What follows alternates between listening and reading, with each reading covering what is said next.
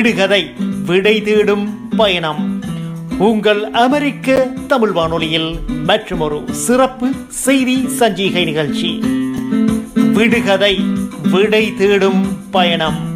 சர்வதேச அரங்கின் அரசியல் சமூகவியல் பொருளாதாரம் மற்றும் பண்பாட்டு நிகழ்வுகளின் தொகுப்புடன் நிகழ்கால கள நிலவரங்களையும் எதிர்கால திட்டமிடல்களையும் இடம் காட்டுவதற்கு துறைசார் ஆளுமைகளுடன் கூடிய சிறப்பு செய்தி சஞ்சிகை நிகழ்ச்சி விடுகதை விடை தேடும் பயணம். உங்கள் அமெரிக்க தமிழ் வானொலியில் W W W dot American Tamil radio dot com என்ற இணையதளத்தின் வாயிலாக அமெரிக்க மண்ணிலிருந்து உலகின் மூத்த மொழிக்கு முடிசூட்டு விழா. இது அமெரிக்க தமிழ் வானொலி. தமிழ் எங்கள் மூச்சு.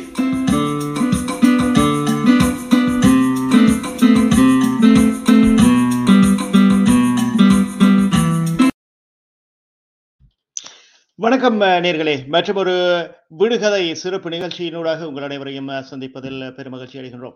W W W dot American Tamil radio dot com என்ற எங்கள் இணையதளத்தினூடாகவோ தரையிறக்கம் செய்யப்படக்கூடிய அமெரிக்க தமிழ் வானொலியின் செயலி டியூனின் மற்றும் ரேடியோ கார்டன் ஆகியவற்றினூடாக இணைந்திருக்கும் எங்கள் அமெரிக்க தமிழ் வானொலி நேயர்களுக்கும் யூடியூப் மற்றும் முகநூல் வாயிலாக இணைந்திருக்கும் எங்கள் வலைக்காட்சி நேர்களுக்கும் அமெரிக்க மண்ணின் வாஷிங்டன் தேசத்தில் இருக்கும் எங்கள் பிராந்திய கலையகத்திலிருந்து அன்பு தமிழ் வணக்கங்கள். மற்றும் ஒரு சிறப்பு விடுகதையில் இன்றைய நாள் உங்கள் அனைவரையும் சந்திக்கின்றோம். எடுத்து வந்திருக்கும் தலைப்பு கொரோனாவும் குழந்தைகளும். சைனாவின் உவாங் மாநிலத்தில் ஆரம்பித்து முழு உலகத்தையுமே ஆட்டி படைத்து தன் கட்டுப்பாட்டுக்குள் கொண்டு வந்திருக்கும் கண்ணுக்கு தெரியாத ஒரு எதிரியுடன் பூமி பந்தும் இந்த பூமி பந்தில் வாழும் மனிதகுலமாகிய நாமும் போட்டியிட்டுக் கொண்டிருக்கும் இந்த நேரத்தில் விஞ்ஞான ரீதியாக தடுப்பூசிதான் இதற்கு நிரந்தர தீர்வு என்று முடிவுக்கு வந்த பிற்பாடு அந்த தடுப்பூசிகளும் வெளிவர தொடங்கிய பிற்பாடு முதலாவது இலை இரண்டாவது இலை என்று தற்பொழுது டெல்டா என்ற நிலையில் வந்து நிற்கின்றோம். இனிவரும் காலம் எவ்வாறு இருக்கப் போகின்றது என்பது பற்றியும் இந்த காலகட்டத்தில் எங்கள் குழந்தைகள் அவர்கள் எவ்வாறு இந்த தாக்கத்துக்கு உள்ளாக போகிறார்கள்? உள ரீதியாகவும் அதே நேரம் இந்த வைரஸுடன் அவர்கள் எவ்வாறு தங்கள் நாளாந்த நடவடிக்கைகளை எடுத்து செல்ல போகின்றார்கள்? மற்றும் இனிவரும் காலங்களில் எவ்வாறு இந்த குழந்தைகளை பெற்றோர்களாகிய நாங்கள் இந்த கொரோனாவின் நுண்தொற்றிலிருந்து பாதுகாக்க முடியும் என்பது பற்றி எம்முடன் இன்றைய நாள்ல இந்த தலைப்பில் உரையாற்றுவதற்கும் கலந்து சிறப்பிப்பதற்கும் அழைத்து வந்திருக்கின்றோம். அமெரிக்க மண்ணிற்கு நன்கு பரிச்சயமான முகம் அமெரிக்க தமிழ் ஊடகத்துக்கு நன்கு பரிச்சயமான முகம். அமெரிக்க மண்ணின் மருத்துவராக தன் கடமைதனை ஆற்றி வரும் மருத்துவர் அண்ணன் டாக்டர் ரகுராஜ் சிங்கராஜா அவர்கள். வணக்கம் ரகுவண்ணா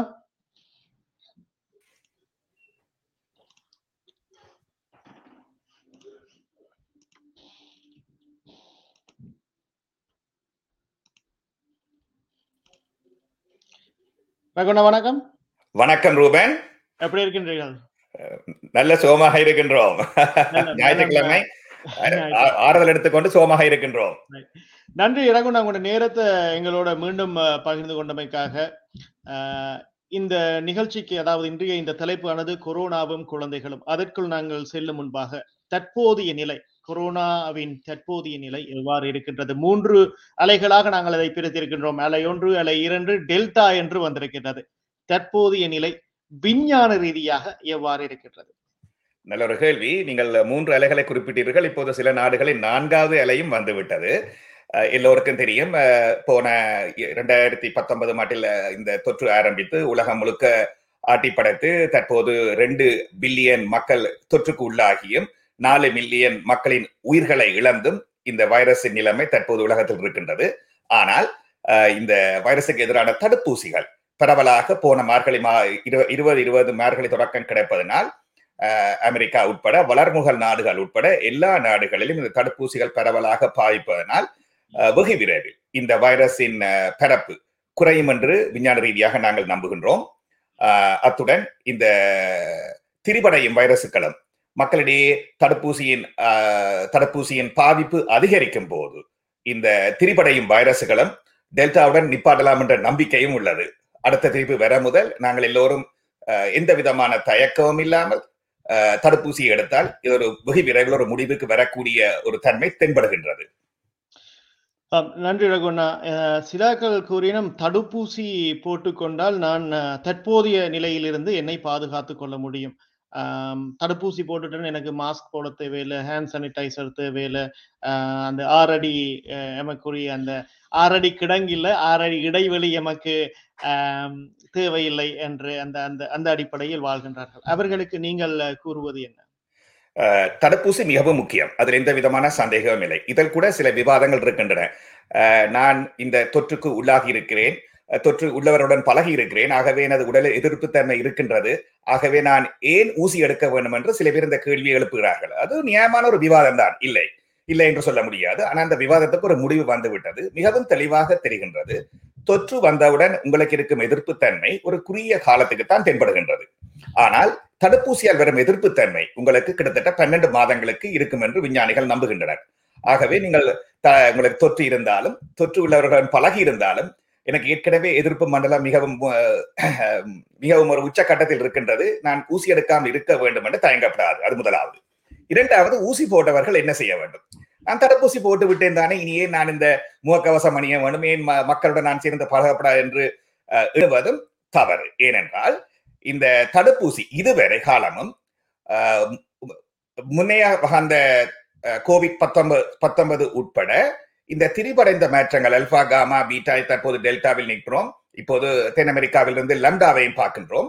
இவைகளுக்கு எதிராக இந்த தடுப்பூசி உங்களுக்கு போதுமான அளவு எதிர்ப்பு தன்மையை கொடுத்தாலும் இந்த கோவிட் நைன்டீனுக்கு கோவிட் பத்தொன்பதுக்கு கொடுக்கப்பட்ட தொண்ணூறு வீத எதிர்ப்பு தன்மை இந்த திரிபடைந்த வைரஸுக்கு இருக்குமா என்றது எங்களுக்கு இன்னும் விடை தெரியாது. தரவுகளை பார்த்து கொண்டிருக்கின்றோம்.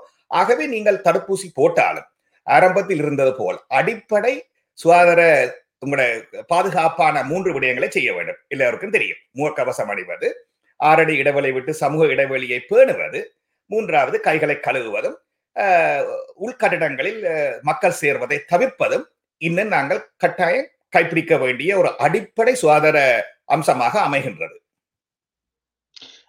நன்றி நன்றி ரகுவன் அப்போ அடிவாக விளக்கி இருந்தீர்கள். நன்றி அதற்கு தலைப்புக்கள் சொல்வோம். இந்த பாதிப்புக்குள்ளானவர்களில் ஏற்க மு- முதல் கருத்து கூறியிருந்தார்கள் குழந்தைகளுக்கு இந்த இதில் அவ்வளவு தாக்கம் வராது அவர்களை இந்த வைரஸ் தாக்காது என்று. அந்த கூற்றும் பொய்யாகி தற்போதைய தரவுகளின்படி ஐக்கிய நாடுகள் சபையின் தரவுகளின்படி பதினான்கு வீதமான தொற்றாளர்களில் குழந்தைகள் தான் இருக்கின்றார்கள். இந்த குழந்தைகளை நாங்கள் எடுக்கும் பொழுது அமெரிக்கா உட்பட சர்வதேச நாடுகளை பார்ப்பின் பனிரெண்டு வயதுக்கு மேற்பட்டவர்களுக்கு தடுப்பூசி வழங்கப்படுகின்றது. பனிரெண்டு வயதுக்கு உட்பட்டவர்களுக்கு தற்போதைய சூழ்நிலையில் எந்த விதமான மருந்துகளும் இல்லை. எனக்கு கிடைத்த தகவல்களின்படி செப்டம்பர் மாதத்தில் ஐந்து வயதுக்கும் பனிரெண்டு வயதுக்கும் இடைப்பட்ட ஆஹ், குழந்தைகளுக்குரிய தடுப்பூசி வரக்கூடிய சாத்தியக்கூறுகள் இருப்பதாக தகவல்கள் தெரிவிக்கின்றன. அது எந்த அளவில் வந்தடையும் என்பது பொறுத்திருந்துதான் நாங்கள் பார்க்க முடியும். அப்ப அந்த அந்த அதை வைத்துக்கொண்டு இந்த குழந்தைகளுக்கு கொரோனா தொற்றுமா அவர்கள் என்ன செய்யலாம் என்பது பற்றி உங்கள் கருத்தை கூறிவிட்டு நாங்கள் உள்ளுக்கு செல்வோம். நிச்சயம். இப்ப இதுவரை குழந்தைகளின் நிலைமை அதாவது இந்த கொரோனா தொற்று வந்த காலம் தொடக்கம் குழந்தைகளின் நிலைமை எப்படி இருக்கின்றது என்பது ஒரு ஆராய்ந்து பார்ப்போம். ஆரம்பத்தில் இந்த கோவிட் பத்தொன்பது வந்ததின் வந்த ஆரம்பத்தில் குழந்தைகளுக்கு தாக்கவில்லை உண்மைதான். பல காரணங்கள் கூறப்பட்டது. விஞ்ஞான விஞ்ஞான ரீதியாக அவர் என்ன கூறுகின்றார்கள் என்றால் சிறு குழந்தைகள் இந்த பல வருடத்தின் பல காலங்களில் பலவிதமான வைரஸ்களுக்கு வைரஸ் தாக்குதலுக்கு உட்பட்டு அவர்களுடைய எதிர்ப்பு தன்மை இந்த எந்த வைரஸுக்கும் எதிராக கூடுதலாக தாக்குப்பிடிக்கும் என்றுதான் பரவலாக நம்புகின்றார்கள். அது ஒரு விதத்தில் உண்மைதான். ஆனால் இந்த கோவிட் பத்தொன்பது எங்களுக்கு தெரியும் திரிபடைந்து அல்பா காமா பீட்டா இப்போது டெல்டாவில் வந்து நிற்கின்றது. உலகளவில் பார்க்கிறத விட அமெரிக்காவில் நீங்கள் எடுத்து பார்த்தீர்களானால் இந்த டெல்டா பத்தொன்பது சிறுவர்களை மிகவும் மோசமாக தாக்குகின்றது. இவர்களுடைய பாதிப்பின் எண்ணிக்கை வைத்தியசாலையில் அனுமதிக்கப்படும் சிறார்களின் எண்ணிக்கை சிறப்பு சிகிச்சை பிரிவில் அனுமதிக்கப்படும் ஐசி என்று சொல்லப்படும் அனுமதிக்கும் சிறுவர்களின் எண்ணிக்கை மிகவும் பரவலாக தென்படுகின்றது. முதலாவது. இரண்டாவது இந்த சிறுவர்களை தாக்கும் இந்த டெல்டா திரிபடைந்த வைரஸ் இவர்களுக்கு பலவிதமான நீண்டகால தாக்கங்களையும் உருவாக்குகின்றது. ஆகவே இப்போது சிறுவர்களும் இந்த பன்னெண்டு வயசுக்கு மேற்பட்டவர்கள் தடுப்பூசி எடுக்க வேண்டும். பன்னெண்டு வயசுக்கு உட்பட்டவர்கள் மிகவும் கவனமாக இருக்க வேண்டும். அது மட்டுமல்லாமல் இந்த சிறுவர்கள் தங்களை தாங்களே பாதிப்பதுடன் இவர்கள் இந்த வைரஸை காவி சென்று பெரியவர்களுக்கு கொடுக்கும் ஒரு சந்தர்ப்பத்தையும் நாங்கள் இங்கு பார்க்கின்றோம். நன்றி ரகுண்ணா தற்போது அந்த அந்த விளக்கத்திற்கு நன்றி என அதில் இன்னொரு கேள்வி தொடர் கேள்வியாக அமெரிக்கா உட்பட இதர நாடுகளை எடுத்துக்கொள்வோமாயின் புதிய கால அட்டவணையின் அடிப்படையில் தற்பொழுது பள்ளிக்கூடங்கள் செப்டம்பர் மாதமா அல்லது ஆகஸ்ட் மாதமா ஆரம்பமாக இருக்கின்றது. அதிலும் குறிப்பாக ஆரம்ப கல்வி மாணவர்கள் அதாவது எலிமெண்டரி ஸ்கூல் என்று நாங்கள் கூறுவோம். முதலாவது ஆண்டு முதல் படிக்கும் அந்த ஐந்து வயதிற்கும் பன்னிரண்டு வயதுக்கும் உட்பட்ட மாணவர்களை உள்ளடக்கிய குழு குழாமை எடுப்போமாயின் அவர்களுக்குரிய பள்ளிக்கூடம் சில நாடுகளில் ஆரம்பியமாகிவிட்டது. எங்களுக்கு அமெரிக்கா கனடா உட்பட எங்களை பொறுத்த இந்த இந்த பரப்பில் இருக்கும் எங்களுக்கு இந்த ஆகஸ்ட் மாதம் இறுதியிலோ அல்லது செப்டம்பர் ஆரம்பத்திலோ ஆரம்பமாக இருக்கின்றது. அவர்கள் என்ன செய்யலாம்? அது நல்ல ஒரு கேள்வி இரண்டு விதமாக பார்க்கலாம். நிர்வாகம் என்ன செய்கின்றது? பிள்ளைகளும் பெற்றோர்களும் என்ன செய்ய வேண்டும்? நிர்வாகத்தை பொறுத்தவரையில் இவர்கள் காற்றோட்டத்தை கூட்டுகின்றார்கள். எல்லா வகுப்பறைகளும் காற்றோட்டத்தை கூட்டுகின்றார்கள். முதலாவது. இரண்டாவது ஒவ்வொரு மாணவர்களுக்கும் இடையில் மூன்றடி இடைவெளியை பேணுகின்றார்கள். மூன்றாவது இந்த பிளாஸ்டிக்கால் செய்யப்பட்ட தடுப்புச் சுவர்களை மாணவர்களுக்கு மத்தியிலும் ஆசிரியருக்கு மாணவருக்கு மத்தியிலும் பயன்படுத்துகிறார்கள். இது நிர்வாகத்திலிருந்து வர செய்யப்படும் ஒரு கடமை. இரண்டாவது பிள்ளைகளும் தாய்மார்களும் நாங்கள் சமூகத்தின் ஒரு அங்கத்தவராக இருப்பவர்கள் என்ன செய்ய வேண்டும்? இந்த சிறு குழந்தைகளும் கட்டாயமாக முகக்கவசம் அணிய வேண்டும். இரண்டாவது அதை நாங்கள் ஏற்கனவே கூறியது போல் சமூக இடைவெளியை தண்டித்து பேண வேண்டும். மூன்றாவது கைகளை அடிக்கடி கழுவ வேண்டும். இதுதான் அடிப்படையில் இவர்கள் செய்ய வேண்டியது. இரண்டாவது இவர்களுக்கு அடுத்த கேள்வி தடுப்பூசி எப்போது கிடைக்கும்? நீங்கள் ஏற்கனவே கூறியது போல் இந்த முதல் இரண்டு நிறுவனங்களும் இந்த ஃபைசரும் மொடனாவும் ஏற்கனவே ஆராய்ச்சிகள் முடிக்கப்பட்டு அந்த தரவுகள் எஃப்டிஏக்கு அதாவது இந்த மருந்துகளை அனுமதிக்கப்படும் நிறுவனத்துக்கு அமெரிக்காவில் கொடுக்கப்பட்டுள்ளது. இந்த இறுதி ஆண்டுக்குள் இந்த ஆண்டின் இறுதிக்குள் ஆறு மாசம் தொடக்கம் பன்னெண்டு வயசு வரை உட்பட்டவர்களுக்கு அல்லது முதற்கட்டமாக ஆறு வயசு தொடக்கம் பன்னெண்டு வயசுக்கு உட்பட்டவர்களுக்கு இந்த ஊசி அனுமதிக்கப்படும் என்று நாங்கள் பரவலாக நம்புகின்றோம். நன்றி ரகுணா. இப்பொழுது இன்னொரு அதோட தொடர் கேள்வி. இப்ப பள்ளிக்கூடங்களுக்கு இங்க வந்து ஸ்கூல் பஸ் ஸ்கூல் பஸ் வழியாக தான் நாங்கள் பிள்ளைகளை கொண்டு போக விடுவது வழக்கம். அந்த ஸ்கூல் பஸ் கூட சானிடைசேஷன் அதுக்குரிய சுகாதாரத்துறை முறையின்படி பராமரிக்கப்பட்டு அவர்கள் சென்று வரக்கூடிய சாத்தியக்கூறுகள் இருக்கின்றனவா? அல்லது அது அந்த பிள்ளைகளையும் பெற்றோரையும் பொறுத்த மட்டில்தான் இருக்க போகின்றதா? இது கட்டாயம் இது இது நிர்வாகத்தை பொறுத்தவரையில் அவர்கள் செய்ய வேண்டிய ஒரு கடமை. சென்ற வருடம் சிறு பிள்ளைகள் அதாவது ஒரு வகுப்பில் இருந்து சிறு பிள்ளைகள் மட்டுமே நேரடியாக வகுப்பறைக்கு சென்றதனால் ஒரு வரிசையில் ஒரு பிள்ளையை மட்டுமே இருத்தி அவர்கள் கொண்டு சென்றார்கள். ஆனால் அது எல்லா மாணவர்களும் மாணவிகளும் பள்ளிக்கூடம் செல்லும் போது சாத்தியக்கூறு ஆகாது. ஆகவே அதை எப்படி செய்ய போறார்கள் என்றால் நிர்வாகத்தை பொறுத்தவரையில் அவர்கள் நீங்க சொன்ன மாதிரி இந்த ஸ்கூல் பஸ்ஸை நீங்க துப்புரவு பண்ணலாம் அடிக்கடி கழுவலாம். ஆனால் பிள்ளைகளை தங்களை தானே பேணிக்கொள்ள வேண்டும். ஆகவே ஏற்கனவே நாங்கள் கூறியது போல் அடிப்படையில் மூன்று மூன்று விடயங்கள் தான். முகக்கவசத்தை கலட்டாமல் போட்டுக்கொள்ள வேண்டும். இரண்டாவது சரியான முறையில் முகக்கவசத்தை போட்டுக்கொள்ள வேண்டும். மூன்றாவது சரியான முகக்கவசத்தை அணியவும் பழக வேண்டும். அதை மட்டும் செய்து மாணவர் மாணவர்களுடன் அவர்கள் ஏற்பட பஸ்ஸில் அவர்களுக்கு இடைவெளி பேணுவது கஷ்டமாக இருக்கும். அவர்கள் முகத்தை மட்டும் கவனமாக கவனமாக மூடி சென்றால் அதுதான் அவர்கள் எடுக்கக்கூடிய சிறப்பான ஒரு தடுப்பு முறை. நன்றி ரகு. நம்ம பள்ளிக்கூடத்தில் இப்போ நீங்கள் கூறியிருந்தீர்கள் அவர்களுக்கு அந்த அந்த சமூக இடைவெளி எல்லாம் விடுவார்கள்? ஆனால் அந்த ரீசஸ் என்று கூறுவார்கள். விளையாட்டு திடலில் அவர்களது விளையாடும் நேரம் அது அவர்களது விளையாட்டு உபகரணங்களை பா பாவிக்கும் பொழுதெல்லாம் அதையெல்லாம் கட்டுப்பாட்டுக்குள் கொண்டு வருவது. குறிப்பாக அந்த ஐந்து வயது முதல் பனிரெண்டு வயது வரை இருக்கும் குழந்தைகளுடைய அவ்வாறான ஒரு கட்டுப்பாட்டுக்குள் கொண்டு வருவது உள ரீதியான பாதிப்புகளையும் அவர்களுக்கு கொண்டு வரக்கூடிய வாய்ப்புகள் இருக்கின்றது. அப்படியான இடத்தில் எவ்வாறு அதை அணுகலாம்?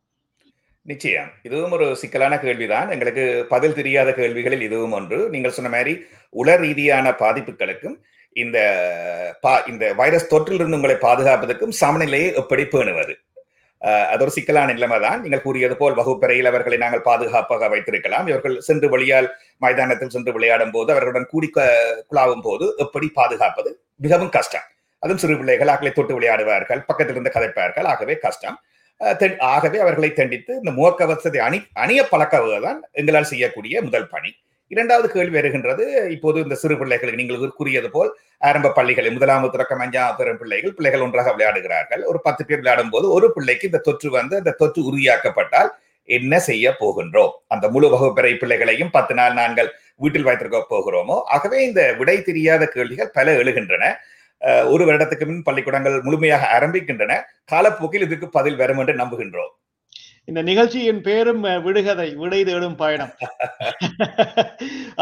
நேர்கள் பார்த்தும் கேட்டும் கொண்டிருப்பது அமெரிக்க தமிழ் ஊடகம் வழங்கிக் கொண்டிருக்கும் விடுகதை விடை தேடும் பயணம்.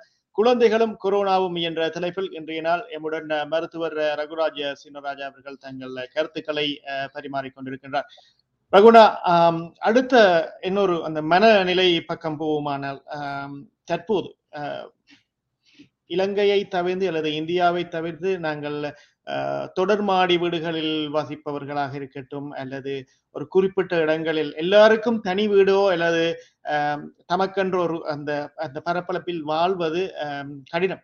மேற்கத்திய சமூகமாக நாங்கள் மாறிக்கொண்டிருக்கும் இந்த நேரத்தில். அப்படியான இடத்தில் ஒரு எண்ணூறு சதுர அடிக்குள் இருக்கும் ஒரு நான்கு பேர் அடங்கிய குடும்பத்தில் அந்த குழந்தைகளை அந்த எண்ணூறு சதுர அடிக்குள் வைத்து நாங்கள் பராமரிப்பு என்பது பராமரிப்பது கடினம். அப்படித்தான் வாழ்க்கை போய்கொண்டிருக்கின்றது கடந்த பதினெட்டு மாதங்களுக்கு மேலாக. இவ்வாறான நேரத்தில் அவர்களதுக்கு அவர்களுக்கு ஏதாவது உள ரீதியான மன ரீதியாகவோ உள மன அழுத்தம் உள ரீதியான பாதிப்புகள் வரக்கூடிய சாத்தியங்கள் இருக்கின்றதா? இது நல்ல ஒரு கேள்விதான் ரூபன். நீங்க சொன்ன மாதிரி தொடர் மாடி கட்டடங்களை தவிர அமெரிக்காவின் பெரிய நகரங்களை எடுத்தீர்களானால் வாஷிங்டன் டிசியா இருக்கலாம் நியூயார்க் அல்லது லாஸ் ஏஞ்சலிஸ் சான் பிரான்சிஸ்கோ இந்த பெரிய நகரங்களில் மூன்று பரம்பரை மக்கள் வாழ்வதையும் பார்க்கின்றோம். கூடுதலாக இந்த சிறுபான்மை மக்கள் மத்தியில் அது ஒரு பரவலான கலாச்சாரத்தின் ஒரு அங்கமாக மூன்று ஒவ்வொரு பரம்பரையாக வாழ்கின்றார்கள். அவர்களுடன் குழந்தைகளும் வாழ்கின்றார்கள். ஆனால் இந்த வைரஸை பொறுத்தவரை நாங்கள் ஒன்று யோசிக்க வேணும். இப்போது கிட்டத்தட்ட பதினெட்டு மாதங்கள் சென்று விட்டன. எவ்வளவு காலத்துக்கு நாங்கள் இப்படியே பயந்து பயந்து வாழப்போகின்றோம் ஆகவே எங்கள் வாழ்க்கையை நாங்கள் சாதாரண முறைக்கு கொண்டு வரக்கூடிய அடிப்படை நாங்கள் என்ன செய்யலாம்? முதலாவது தடுப்பூசியை போட வேண்டும். எந்த விதமான தயக்கம் இல்லாமல் தடுப்பூசியை போட வேண்டும். இரண்டாவது அடிப்படை சுகாதார சேவைகளை பாதுகாப்பு கொள்ள வேண்டும். மூன்றாவது பிள்ளைகளுடன் எவ்வளவு அவர்களை சேர்த்து இப்ப வெளியா நீங்கள் வீட்டில் இருக்கும் பிள்ளைகளுக்கு மன உளைச்சல் வருமானால் அவர்களை நாங்கள் ஒவ்வொரு நாளும் காலநிலை நல்லா இருக்கும் போது பெரிய அளவு வெயில் இல்லையோ மழை பெய்யாமல் இருக்கும் போது ஒரு சிறு நடைக்கு கூட்டிச் செல்வது அல்லது ஒரு விளையாட்டு மைதானத்துக்கு கூட்டிச் செல்வது மிகவும் முக்கியம். பெற்றோர்களோ அல்லது முதியோர்களோ அவர்களுடைய பேரன் பாட்டிகளாக இருக்கலாம் இந்த சிறுவர்களை வெளியால் வீட்டுக்கு வெளியால் கூட்டிச் சென்று ஒரு இயற்கையான காற்றை சுவாசித்து வீட்டுக்கு வெளியால் விளையாடி விட்டு வருவது மிகவும் முக்கியம். அதை கட்டாயம் எல்லா பெற்றோர்களும் இந்த பிள்ளைகளுக்கு செய்ய வேண்டும்.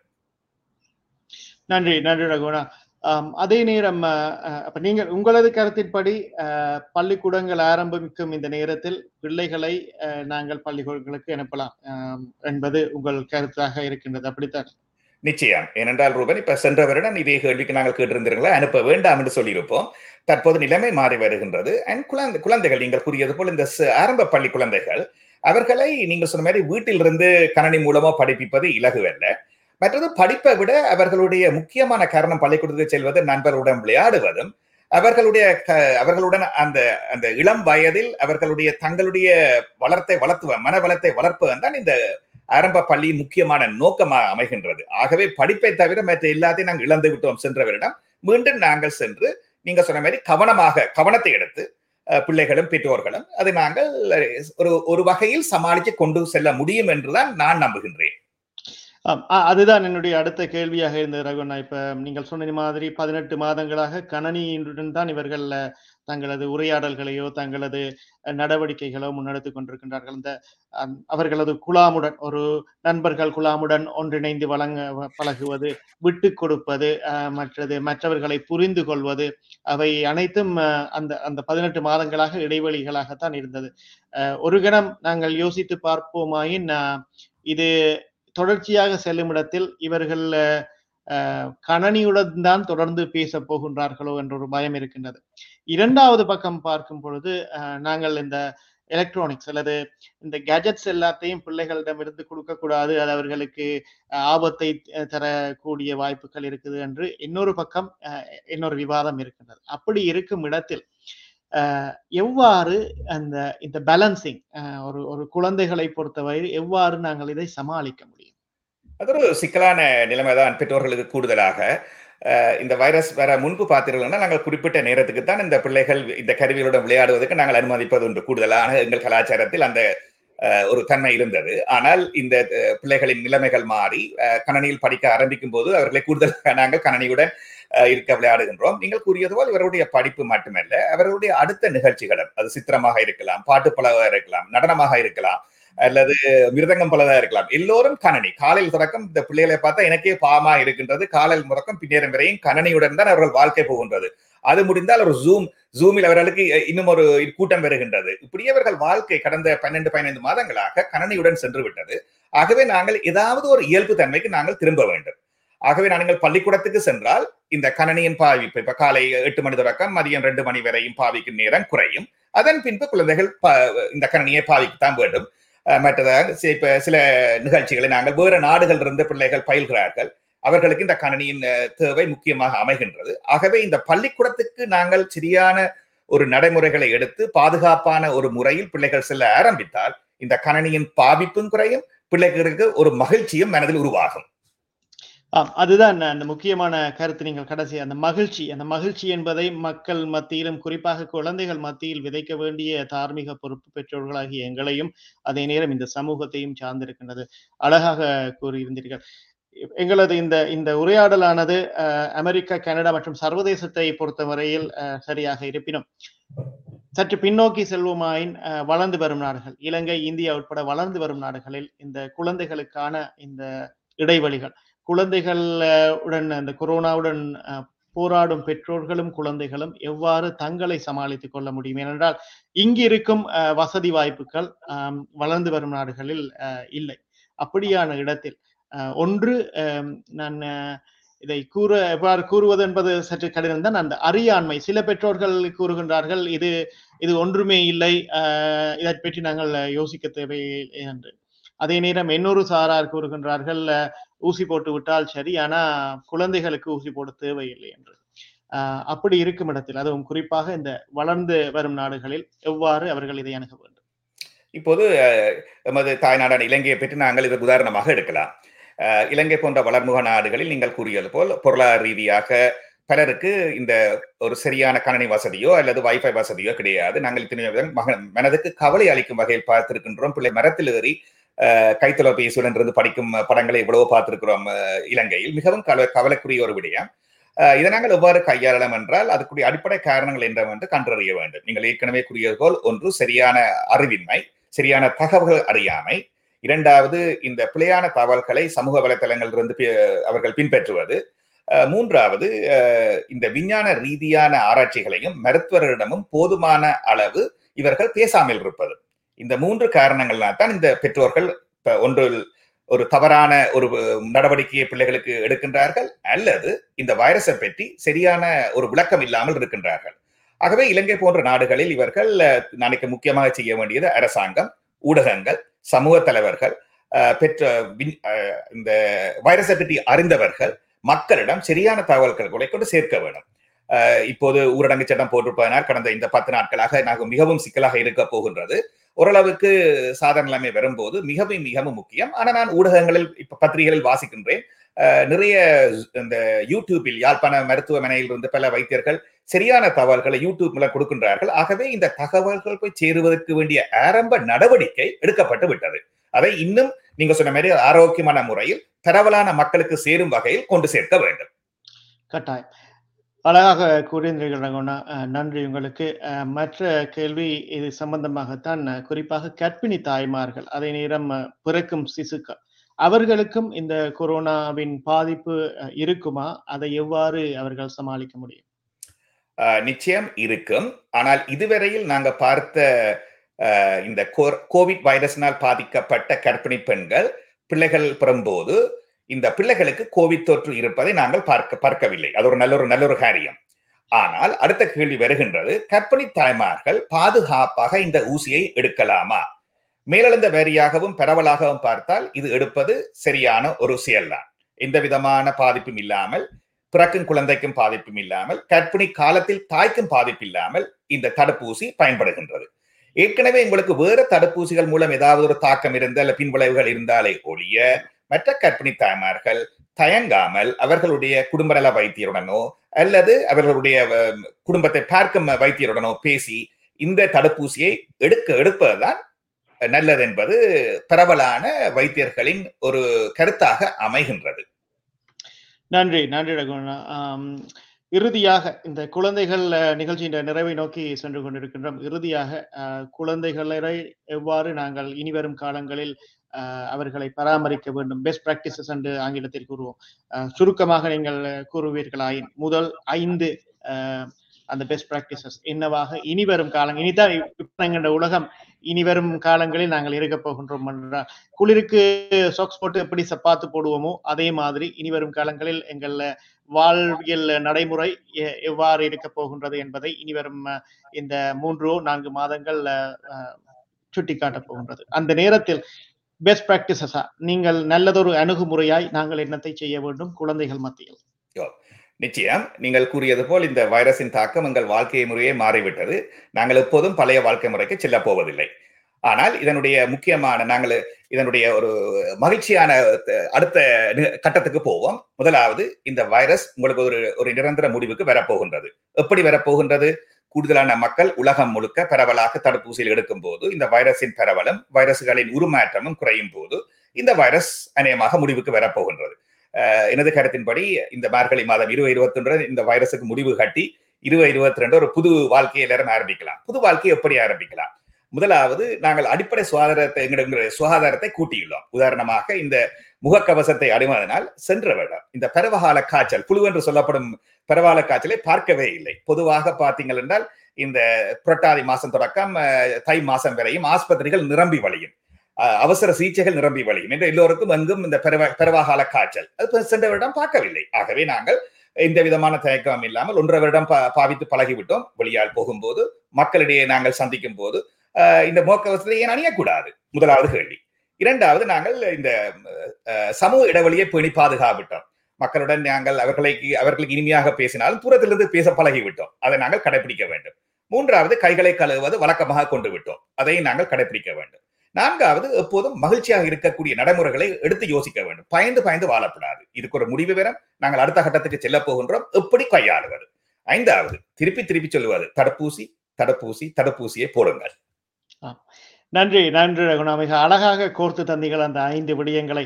இந்த நிகழ்ச்சியை நீங்கள் பார்த்து கொண்டிருப்பீர்களாயின் குழந்தைகளை அவர்களாகவே இருக்க விடுங்கள். அவர்களது பள்ளிக்கூடங்களுக்கு அவர்களை அழைத்து செல்லுங்கள். சுகாதார நடைமுறைகளை அணுகுங்கள். தடுப்பூசி பலர் கூறுகின்றார்கள். இது இந்த தடுப்பூசி நேற்று கூட ஒருத்தர் கூறினார். நான் வந்து இந்த தடுப்பூசி எல்லாம் போட மாட்டேன். அது தன்னை போயிடும் எல்லாம். வந்து அப்படியான அந்த அந்த தன்மையை நீங்கள் வைத்துக் கொள்ளாதீர்கள் என்ற நீங்களும் ஆபத்தில் இருந்து மற்றவர்களையும் ஆபத்தில் கொண்டு வரக்கூடிய சாத்தியக்கூறுகள் இருக்கின்றது. குறிப்பாக குழந்தைகள். நாங்களே காவிகளாக மாறிவிடக்கூடாது எங்கள் குழந்தைகளுக்கு. எனவே இந்த நிகழ்ச்சியை நீங்கள் பார்த்து கொண்டிருப்பீர்களாயின் ரகு நான் சொன்ன மாதிரி அந்த ஐந்து விடயங்களையும் நீங்கள் உள்வாங்கிக் கொள்ளுங்கள். அதே நேரம் கவனமாக நீங்களும் இருந்து கொள்ளுங்கள். மற்றவர்களையும் பாதுகாப்பாக வைத்துக் கொள்ளுங்கள். ரகுண்ணா நன்றி. மீண்டும் அமெரிக்க தமிழ் ஊடகத்துடன் இன்றைய நாளும் உங்களது நேரத்தை பகிர்ந்து கொண்டமைக்காக. உங்களுடன் இணைந்ததில் மகிழ்ச்சியும். நன்றி. நன்றி ரகுணா வணக்கம். வணக்கம். நீங்கள் பார்த்தும் கேட்டும் கொண்டிருப்பது அமெரிக்க தமிழ் ஊடகம் வழங்கிக் கொண்டிருக்கும் விடுகதை விடை தேடும் பயணம். சர்வதேச அரங்கின் அரசியல் பொருளாதாரம் சமூகவியல் மற்றும் பண்பாட்டு தலைப்புகளுடன் கள நிலவரங்களை அறிந்து கொள்ள களசார் ஆளுமைகளுடன் கூறிய ஒரு சிறப்பு கலந்துரையாடல் நிகழ்ச்சி. இன்றைய நாள் நாங்கள் எடுத்திருந்த தலைப்பானது குழந்தைகளும் கொரோனாவும் என்ற தலைப்பில் எம்முடன் மருத்துவர் ரகுராஜ் சிங்கராஜ் அவர்கள் இணைந்திருந்தார். அவருக்கு மீண்டும் எங்கள் நன்றிகள். மீண்டும் உங்கள் அனைவரையும் மற்றும் ஒரு அமெரிக்க தமிழ் ஊடகத்தில் நிகழ்ச்சியினூடாக சந்திக்கும் வரை புலரும் நாளைய பொழுது நட்பொழுதாய் மைந்திர எல்லோருக்கும் பொதுவான இறைவன் துணையருள் பாலிக்க வேண்டும் என்ற பிரார்த்தனையுடன். அமெரிக்க மண்ணின் வாஷிங்டன் தேசத்தில் இருக்கும் எங்கள் பிராந்திய கலையகத்தில் இருந்து விடைபெற்று செல்லும் நான் ரூபன் ஜெகநாதன். நன்றி வணக்கம்.